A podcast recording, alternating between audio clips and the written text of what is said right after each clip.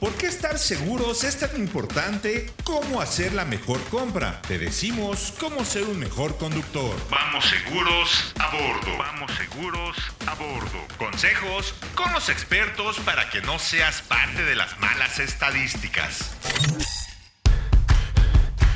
¿Cómo están? Bienvenidos a un podcast más. Aquí en Solo Autos Vaya Autología. Yo soy Héctor Ocampo y en esta ocasión vamos a hablar de seguridad vial, la importancia que tiene hoy en día ser responsables en nuestro entorno y con nuestros autos. Y para ello vamos a tener invitado especialazo, un experto en el tema, mi amigo Paco de Ando Orellana, especialista en seguridad vial. ¿Cómo estás, mi querido Paco? Bienvenido a este podcast, un podcast de seguridad vial aquí en Solo Autos Vaya Autología mi querido Héctor Hugo Ocampo, alias Primo, ¿cómo estás? Un gustazo saludarte como siempre. Muchas gracias por acompañarnos. También saluda a Fred Chabot del equipo editorial de Solo de Autología. ¿Cómo estás, mi querido Fredo? Bienvenido. Muy bien, Héctor. Eh, un gusto estar con ustedes. Paco, también un gusto. Igualmente. Paco, Fred, amigos del auditorio, se nos viene la época de lluvias. La época de lluvias es un tema que afecta, nos guste o no, mi querido Paco, Fred, amigos del auditorio, insisto, nos afecta muchísimo en el día a día. Les voy a dar unos datos, Paco, que me gustaría que a partir de ellos partiéramos, porque eh, lo que queremos es fomentar a que las personas tengan prácticas más seguras y una de ellas tiene que ver con los limpiadores, que, que, es un tema muy particular. Lo que queremos ver contigo, Paco, son cómo la lluvia afecta en distancias, en reacciones, en eso. Pero antes, quiero comentarles, eh, recibimos información muy interesante. Eh, de acuerdo con el anuario estadístico de colisiones en carreteras federales del 2020, quizás no es muy actual, pero bueno, ahí va, eh, del Instituto Mexicano del Transporte, casi 30% de los accidentes registrados en este estudio tuvieron como causa factores como el camino, el vehículo o los agentes naturales como la lluvia, viento, niebla, humo, nieve, etcétera. Todo eso, todo ese tipo de cosas que sabemos, mi querido Paco, que lo tienes mucho más claro. Ahora, hay otro, hay otro dato interesante que complementa precisamente esto que lo que estamos viendo. Eh, Michelin realizó una encuesta con el tema de limpia parabrisas. Resulta que el 92% de los conductores eh, están de acuerdo en que unos limpiadores deficientes pueden afectar la capacidad de conducción. Sin embargo, el 90% de los conductores no planifica el tiempo de verificar adecuadamente su limpio parabrisas. Y de hecho, más de la mitad, el 55%, no sabe cómo revisarlos de manera correcta. Ya platicaremos de eso más adelante, pero me quedo Paco, la lluvia y la visibilidad, de acuerdo a tu experiencia, ¿cómo afecta? Y es una pregunta a lo mejor tonta, pero luego a veces no nos damos cuenta de eso y no lo medimos. Tú tienes esa data. Cuando no vemos, ¿cómo afecta, mi querido Paco? Efectivamente, la lluvia afecta de dos maneras. Primero, como bien dices, la visibilidad y en segundo término, que hablaremos más adelante, la adherencia de las llantas al piso. En cuanto a visibilidad, efectivamente, eh, al tener eh, básicamente objetos acuosos, tal cual, que son las gotitas de agua que se, depositan en nuestro parabrisas cuando estamos avanzando, eh, lo que hacen es distorsionar la imagen que tenemos al frente y eh, pues evitar tener una clara eh, imagen de lo que está sucediendo. Y eso, pues obviamente lo podemos mitigar, pues usando desde luego los, los limpiaparabrisas que para eso son. Y las plumas tienen que estar en buenas condiciones y para que eso suceda tenemos que verificar que no estén eh, saltando, dando brincos, arrastrándose eh, de manera irregular o generando espacios en donde no barran correctamente eh, y así como también eh, dejando surcos que podrían ser resultado de agrietamientos, es decir, de, un hule que ya está demasiado reseco y por tanto pues no está eh, barriendo correctamente, no está cumpliendo con la función que, se, requería, que se requeriría. Y además hay, hay funciones dentro del limpiaparabrisas que no, no normalmente son tan, tan comúnmente conocidas que son variaciones mínimas eh, que se puede ajustar en muchos de los limpiadores para poder poner la velocidad adecuada. Pero también hay funciones en donde la gente no sabe que los limpiadores pueden funcionar de manera automática. Entonces, eh, al ponerlos en, una parte que dice auto, pues automáticamente, eso normalmente, con eso se activan los, los limpiaparabrisas y pueden empezar a funcionar en, en, el momento en que justamente se distorsiona la imagen. Entonces, efectivamente, pues sí, es un, es un grave problema el que no no estemos acostumbrados a revisar los, los limpiaparabrisas. Eh, obviamente cuando no llueve, pues nadie los pela, pero cuando empieza a llover, la primera lluvia es así de, híjole, ya valieron mis, mis plumas, ¿no? Entonces hay que echarle una, un ojito, eh, pues nada más, ahora sí que por curiosidad, y, verificar si echándole los chisgueteros, es decir, el chorrito de agua que podemos echarle, porque también a veces pasa que ni siquiera lo tenemos agua, entonces hay que echar agua, eh, eventualmente hay algunos líquidos que también ayudan a a limpiar mejor la grasa y algunos sedimentos, por ejemplo, eh, desechos de pájaros, etcétera, que pueden ser un poco más difíciles de limpiar. Entonces, hay líquidos que ayudan también a disolver esas, esa suciedad y eh, conviene echárselo en el, sistema. Y entonces, eh, verificar echándoles chisgueteros que efectivamente los, los, limpiadores a cualquier velocidad no estén haciendo ruidos, no estén haciendo brincos, no estén dejando surcos y cambiarlos. Lo recomendable es que sea cada seis meses, que es básicamente al, al terminar la, temporada o al, al, al, inicio de la temporada y después volverlos a cambiar cuando termina la temporada, que más o menos será por ahí de octubre de este, de este mismo año, ¿no? En este caso. Entonces, así, así es como está la, la, situación y bueno, pues obviamente eh, encender las luces, que muchos vehículos ya tienen luces diurnas, afortunadamente, aunque no es un término que se haya logrado ganar en la NOM 194, que decirlo, que es la NOM que regula la seguridad vehicular. Eh, desafortunadamente no está incluido todavía, entonces las marcas lo incluyen de manera pues, voluntaria, pero de todos modos hay que encender las luces por eh, precaución para mejorar la visibilidad, no solamente de uno, sino de otros hacia uno, es decir, ser visto también. Correcto. Antes de pasar a justo los tips más profundos también de análisis, me gustaría platicar con Fred para que nos diga cuáles pueden ser los factores que precisamente provoquen esas afectaciones en las plumas de los limpiadores. ¿A qué se debe? ¿Por qué pasa, mi querido Fredo? ¿Por qué de pronto los limpiadores dejan de funcionar? Si es algo que la gente dice, oye, pues casi no lo uso, ¿por qué ya no funciona? Bueno, Héctor, son gomas a fin de cuentas y están a la intemperie.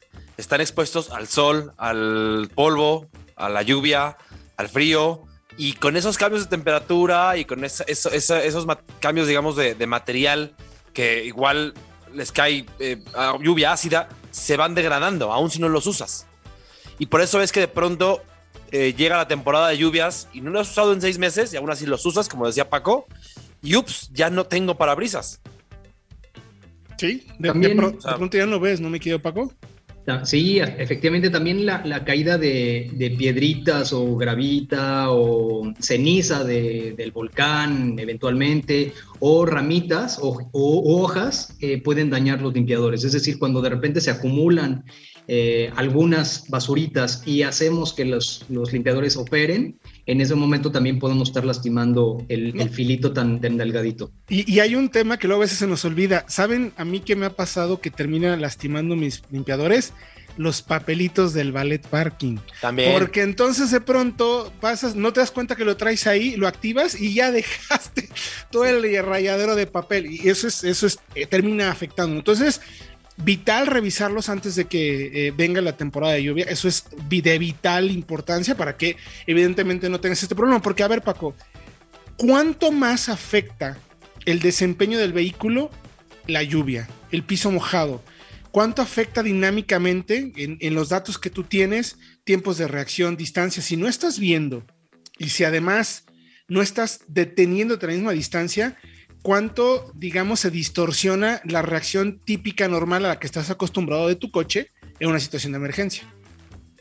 Mira, varía muchísimo en función del tipo de llanta y su dibujo, la profundidad del dibujo, la calidad o el desempeño del freno de cada vehículo y también el tipo de, suelo en el que estamos, estemos frenando. Entonces hay muchas variables, pero podríamos hablar, digamos, de una situación más o menos promedio, un vehículo promedio y un asfalto promedio, pues más o menos si, si tenemos una frenada fuerte, a frenada a fondo, más o menos que puede ser como de a 40 km por hora, vamos a ponerle, que nos, tardamos, nos tardamos unos 19, 20 metros, un coche, te digo, promedio, estaríamos pensando que se, nos va al doble o más del doble a la distancia en cuando tenemos, tenemos agua.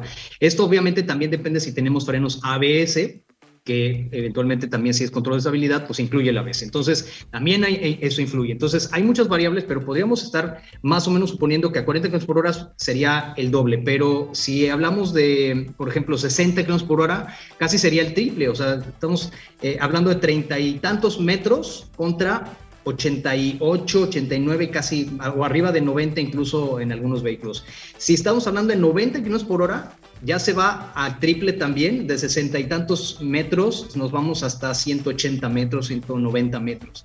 Y así, entonces, eh, como puedes ver, pues es una, es una exponencial porque obviamente generamos mayor energía cinética al estar avanzando a mayor velocidad y pues las llantas no pueden trabajar de la, de la misma manera cuando hay ah, pues un lubricante entre el suelo y la goma del, de la llanta. Entonces, eh, son muchas variables, pero básicamente, si nosotros estamos acostumbrados que la regla normal, la regla de oro de distancia contra el vehículo delante es de dos segundos, pues deberíamos ampliarla primero a 3 segundos, según eh, si vamos a una velocidad relativamente baja, pero a 4 segundos o más, o 5 segundos, incluso si vamos en carretera o autopista y hay ciertas condiciones de, baja adherencia, o sea, de presencia de agua en el, pavimento. Entonces, em, eso implica que la gente sí tenga que ser muy consciente para que efectivamente cambie sus hábitos normales de, conducción y, y, bueno, pues como resultado de este, de este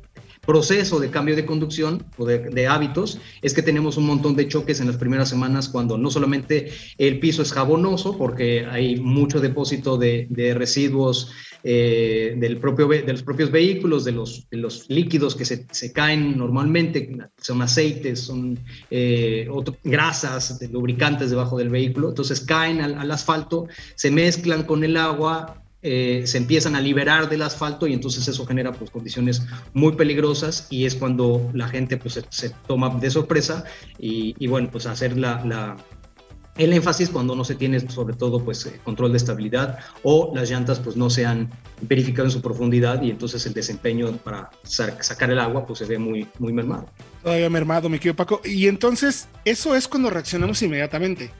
O sea, ¿cuáles son los tiempos de reacción lógicos, normales de un ser humano, un conductor promedio ante una situación de emergencia? Es decir, voy conduciendo, mis ojos detectan la situación, mi cerebro le manda la señal al freno o a las manos para que evites el accidente o frenes. ¿Cuánto tiempo sucede cuando te das de manera inmediata cuenta del tema? Tardas un, segundo que podría parecer muy poquito, pero en realidad es una eternidad cuando estás desplazándote a varios metros por segundo. Entonces, eh, tardas un segundo completo una persona por medio. Claro, eh, eh, pues obviamente si está uno muy atento, pues puede reducir las, distancias. Si uno tiene una formación tal vez un poquito más profesional, más de, conductor deportivo, pues también pueden reducirse un poco las, las, velocidades de, reacción. Pero un, un conductor por medio debe considerar un segundo entero, si no es que un poquito más para, tomar una decisión correcta y, y realizar la maniobra adecuada, que muchas veces no necesariamente es una evasiva, sino una aplicación completa del freno para que se active el ABS, por ejemplo, o si podría ser completamente girar el volante y, después acelerar, qué sé yo, ¿no? Pero eso ya lleva experiencia, que tú, tú mejor que yo sabes que has estado a punto de, de volcar vehículos y que los recuperas por, por, por tus manos, ¿no? Entonces, eh, es un segundo entero que parece muy poco, pero es realmente una eternidad en, en una emergencia. Entonces imagínate, Fredo, si además le restas visibilidad, si además de ese segundo entre que detectas el riesgo del accidente, frenas, le restas visibilidad, le pones el, exceso de distancia por el neumático mojado y por el piso mojado, vaya, el riesgo de no ver es altísimo, ¿no? Me parece que es como la primera condición que debemos de cuidar, ¿no, Fredo? Totalmente de acuerdo, Héctor, porque además, además hay que sumarle que en muchos casos el coche en sí no está en la mejor de las condiciones. Y eso ya es un, mundo aparte, ¿verdad? que también podemos discutir en, otro podcast. Pero es que eh, a veces parece que todo te juega en contra y sí depende de nosotros que no sea así. Eh, que en condiciones adversas, en autopistas, carreteras o en la ciudad, podamos frenar y podamos movernos con seguridad y que el coche haga lo que esperamos que, que tiene que hacer. Mm, totalmente de acuerdo. Paco, mencionabas, ya para ir concluyendo, el tema de las luces. ¿Por qué luego a veces la gente dice, ay, pues está de día y está lloviendo, ¿para qué prende la luz? No sea ridículo. Y es algo que no está en la norma. pero que sí es importante, ya ni siquiera en lluvia, por regla general el tema de las luces. Em, las luces diurnas o eh, se llama day running lights en inglés, eh, o sea, las luces de circulación diurna, eh, son precisamente resultado de la efectividad que, que, tiene el tener luces encendidas para poderse ver mejor uno ante los demás. Es decir, los vehículos que, que incluyen esta, estas, estos sistemas, pues son mucho mejor percibidos a la distancia, sobre todo. Entonces, el resultado de esta mm, de esta tecnología ha sido efectivamente la regulación en diversos países para que todos los vehículos nuevos se incluya justamente este, este encendido de, pues ya no podemos llamar los cuartitos, yo creo que los cuartitos ya como los conocíamos ya desaparecieron. Sacamos a relucir la edad, mi querido Paco. sí, hay que hablar siempre de dónde venimos para saber dónde estamos. Entonces sí, los cuartos ya no existen, pero existe ya esta, este dispositivo presente en buena parte de los vehículos a la venta hoy en día, que ya en el momento en que uno abre el switch se enciende, eh, que normalmente ya son LEDs, se encienden estos, estos, eh, estas funciones que permiten pues verse uno mejor, más guapo, ¿no? Incluso eh, se, ve, uno más, ¿no? Ante los demás y, de esa manera pues los demás pueden eh, anticipar maniobras, trayectorias, etcétera. Entonces, incluso los, usuarios vulnerables, peatones, ciclistas, pueden, motociclistas pueden percibir un vehículo a la distancia de mejor manera cuando se tienen las luces encendidas. Entonces, cuando no se tienen estas luces presentes, pues sí, la recomendación es usemos las luces bajas en cualquier circunstancia, pero con mucho más razón eh, en lluvia, por supuesto. En lluvia, ¿no? Que se reduce muchísimo la visibilidad.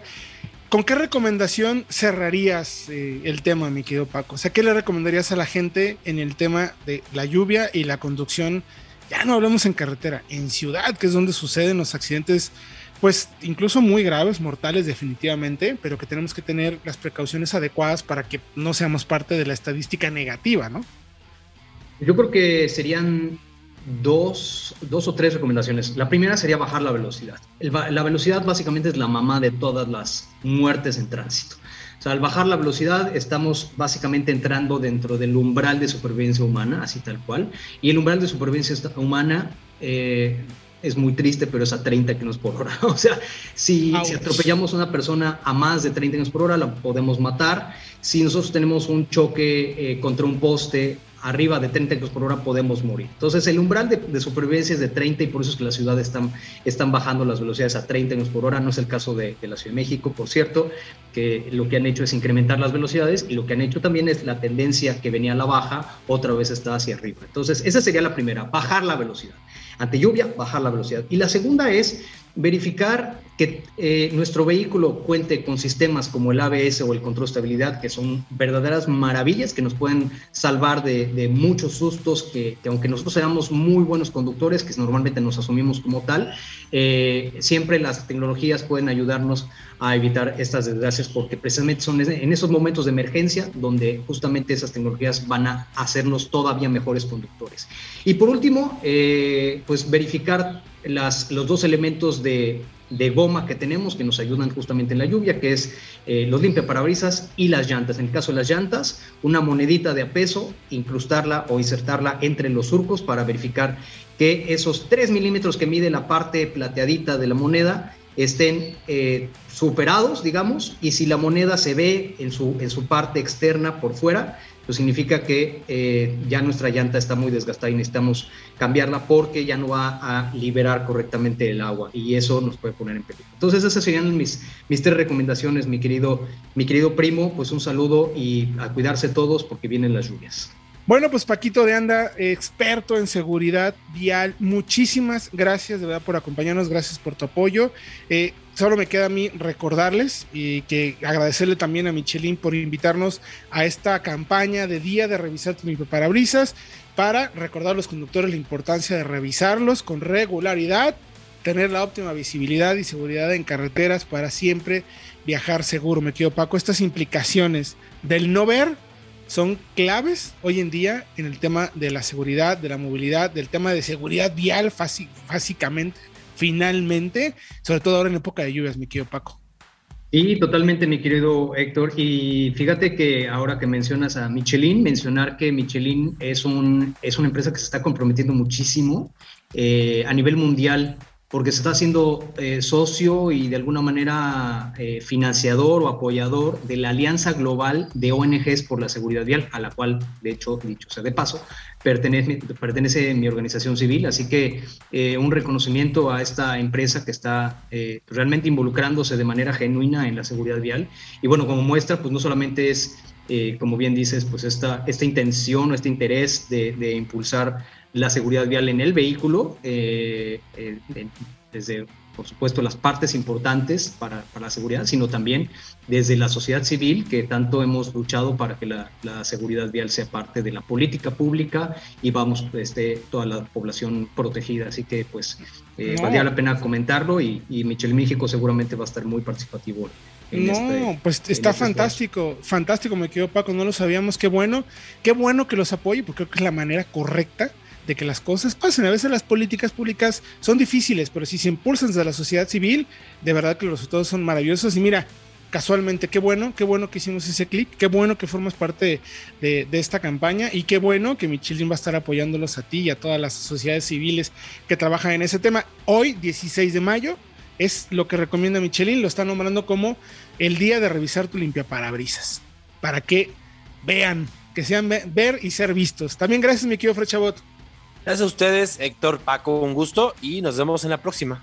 Sobre todo gracias a ustedes, yo soy Héctor Ocampo. Gracias por acompañarnos en un podcast sobre la importantísima seguridad vial aquí en Solo Autos Vaya Autología. Hasta la próxima.